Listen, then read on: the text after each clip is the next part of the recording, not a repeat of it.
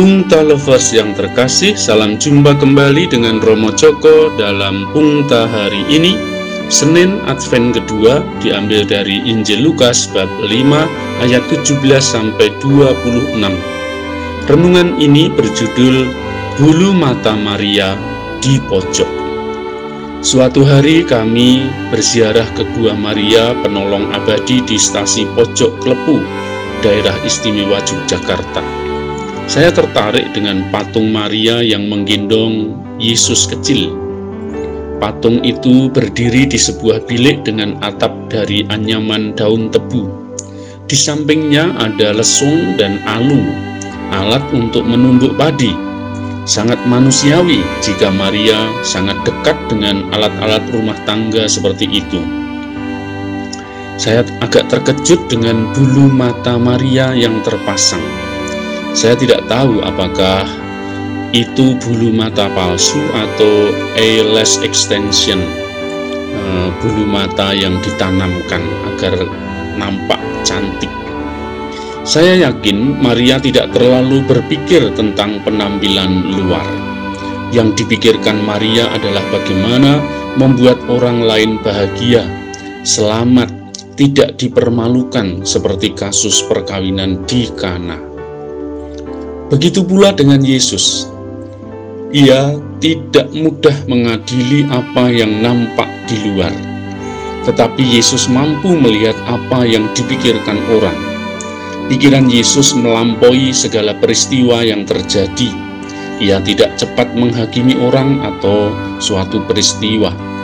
Ia dapat membaca apa yang dipikirkan orang. Ia menembus pikiran dan hati orang.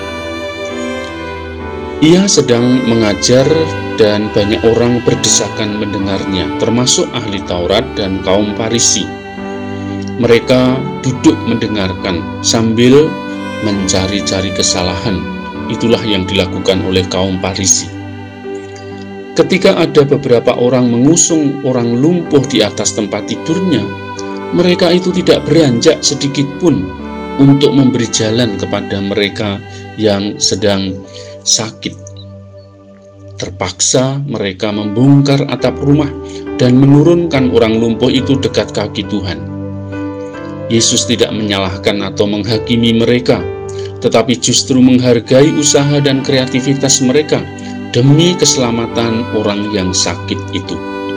Yesus berkata dengan kuasa, "Hai saudara, dosamu sudah diampuni." Kaum Farisi dan ahli Taurat yang sejak tadi duduk mendengarkan langsung mengernyitkan dahi dan menuduh Yesus menghujat Allah. Walaupun tidak disampaikan, mereka hanya berpikir dalam hati, Yesus tahu apa yang mereka pikirkan.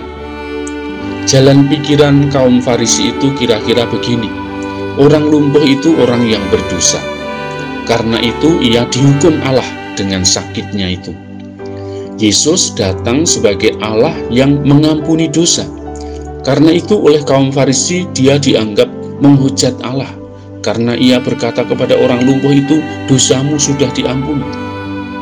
Belum habis ketercengangan mereka, Yesus sekali lagi membuktikan kuasa ilahinya. Supaya kalian tahu bahwa di dunia ini anak manusia berkuasa mengampuni dosa.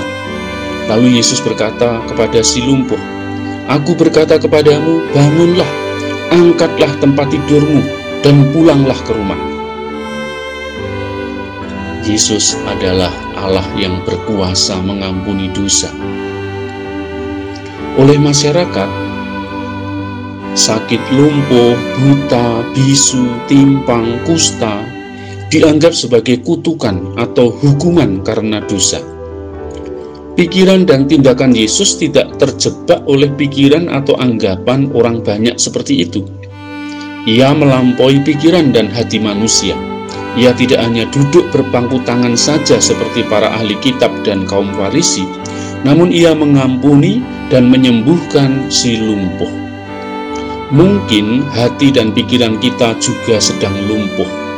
Bisa jadi kita juga hanya duduk-duduk dan menghakimi orang lain seperti kaum Farisi. Kita butuh tindakan Tuhan yang mengampuni dan menyelamatkan kelembuan kita itu. Menulis surat dengan tinta biru menumpahkan rasa penuh haru. Tuhan, ampunilah dosa-dosaku di saat menanti kedatanganmu. Sekian, sampai jumpa. Salam sehat. Jangan lupa selalu bersyukur ya.